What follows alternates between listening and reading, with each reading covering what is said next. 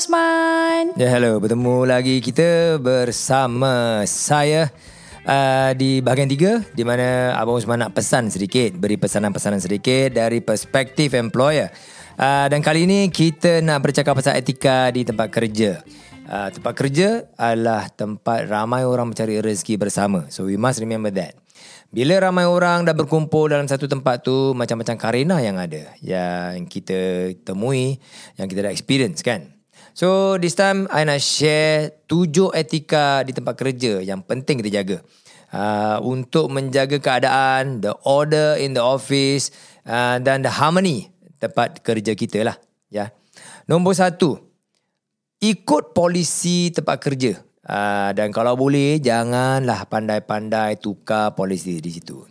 Sebab polisi di kerja ni dia letak untuk uh, group of people uh, follow. Jadi dapat control ataupun mengawal uh, the behavior.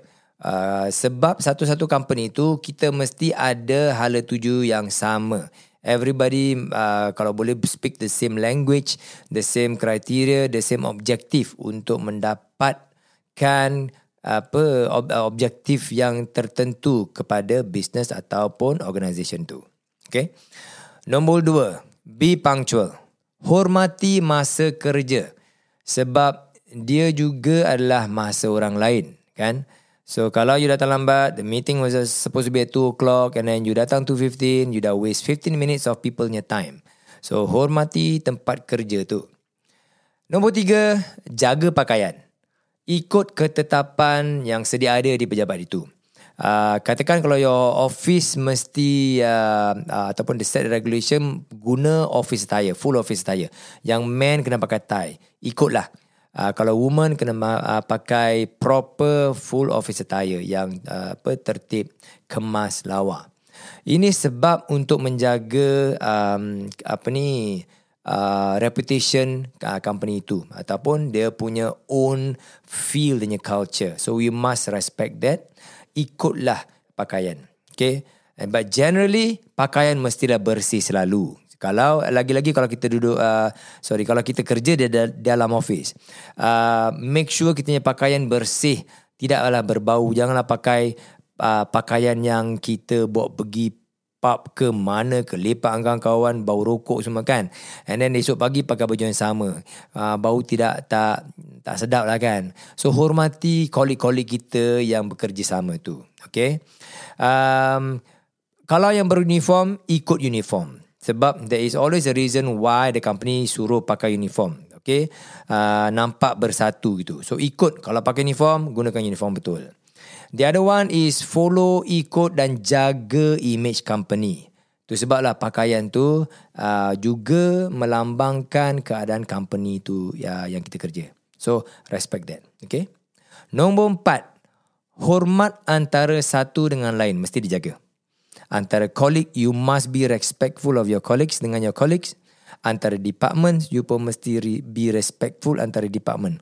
Uh, kalau boleh janganlah eh bergaduh antara antara department sebab the different department ada dia punya function tersendiri dan uh, usually no one department stand on its own. Dia semua link untuk menjayakan uh, objektif atau mendapat objektif business itu. Untuk terus menjalankan operations and all that. So interdepartmentnya respect very important. Okay? The other one is respect dengan management Now, respect dengan management ni uh, bukanlah mengampu eh hal lain, tapi tanda hormat. Tanda hormat tu bermakna kalau management kasih uh, instructions ke apa, kita terima instructions dia dengan baik. Because itu semua instructions untuk kerja. Uh, selagi instructions itu tidak membuat kita susah dari segi tidak membahayakan diri kita, uh, instructions tu really specific untuk kerja.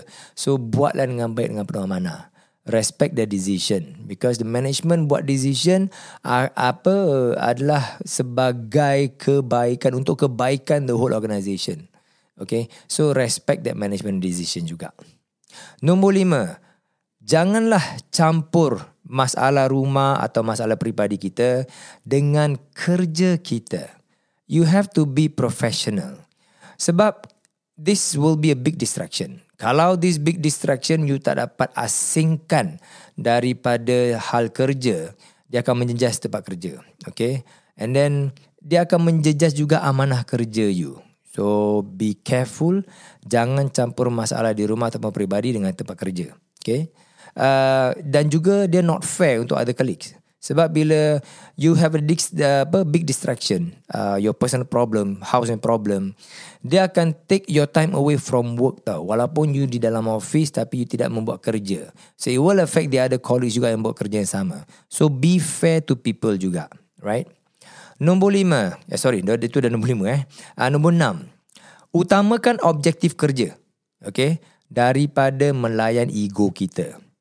Kadang-kadang bila kita discuss dengan colleague ataupun discuss dengan management ataupun leaders uh, ataupun supervisors ke, kadang-kadang kita terbawa-bawa. Uh, uh, it's very important to selalu ingat the objective of the work apa. Bila kita discuss about work, kita nak clear uh, solve problem, solve issue untuk mencapai objektif kerja itu. Jangan masukkan ego kita di dalam.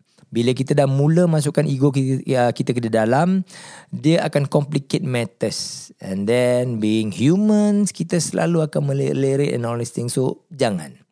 Okay? So, be very clear. The work objective. Number seven, lastly, and I think this is very important.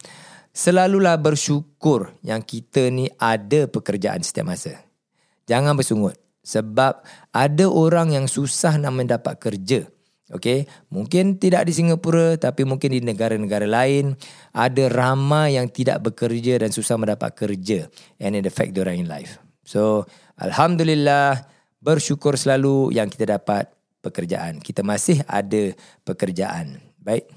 Okey itu sajalah uh, abang Usman nak pesan uh, tentang etika di kerja. Uh, semoga kita semua mendapat berkat daripada Allah Subhanahu taala selalu dan cerai selalu. Kita jumpa di lain kali. Assalamualaikum.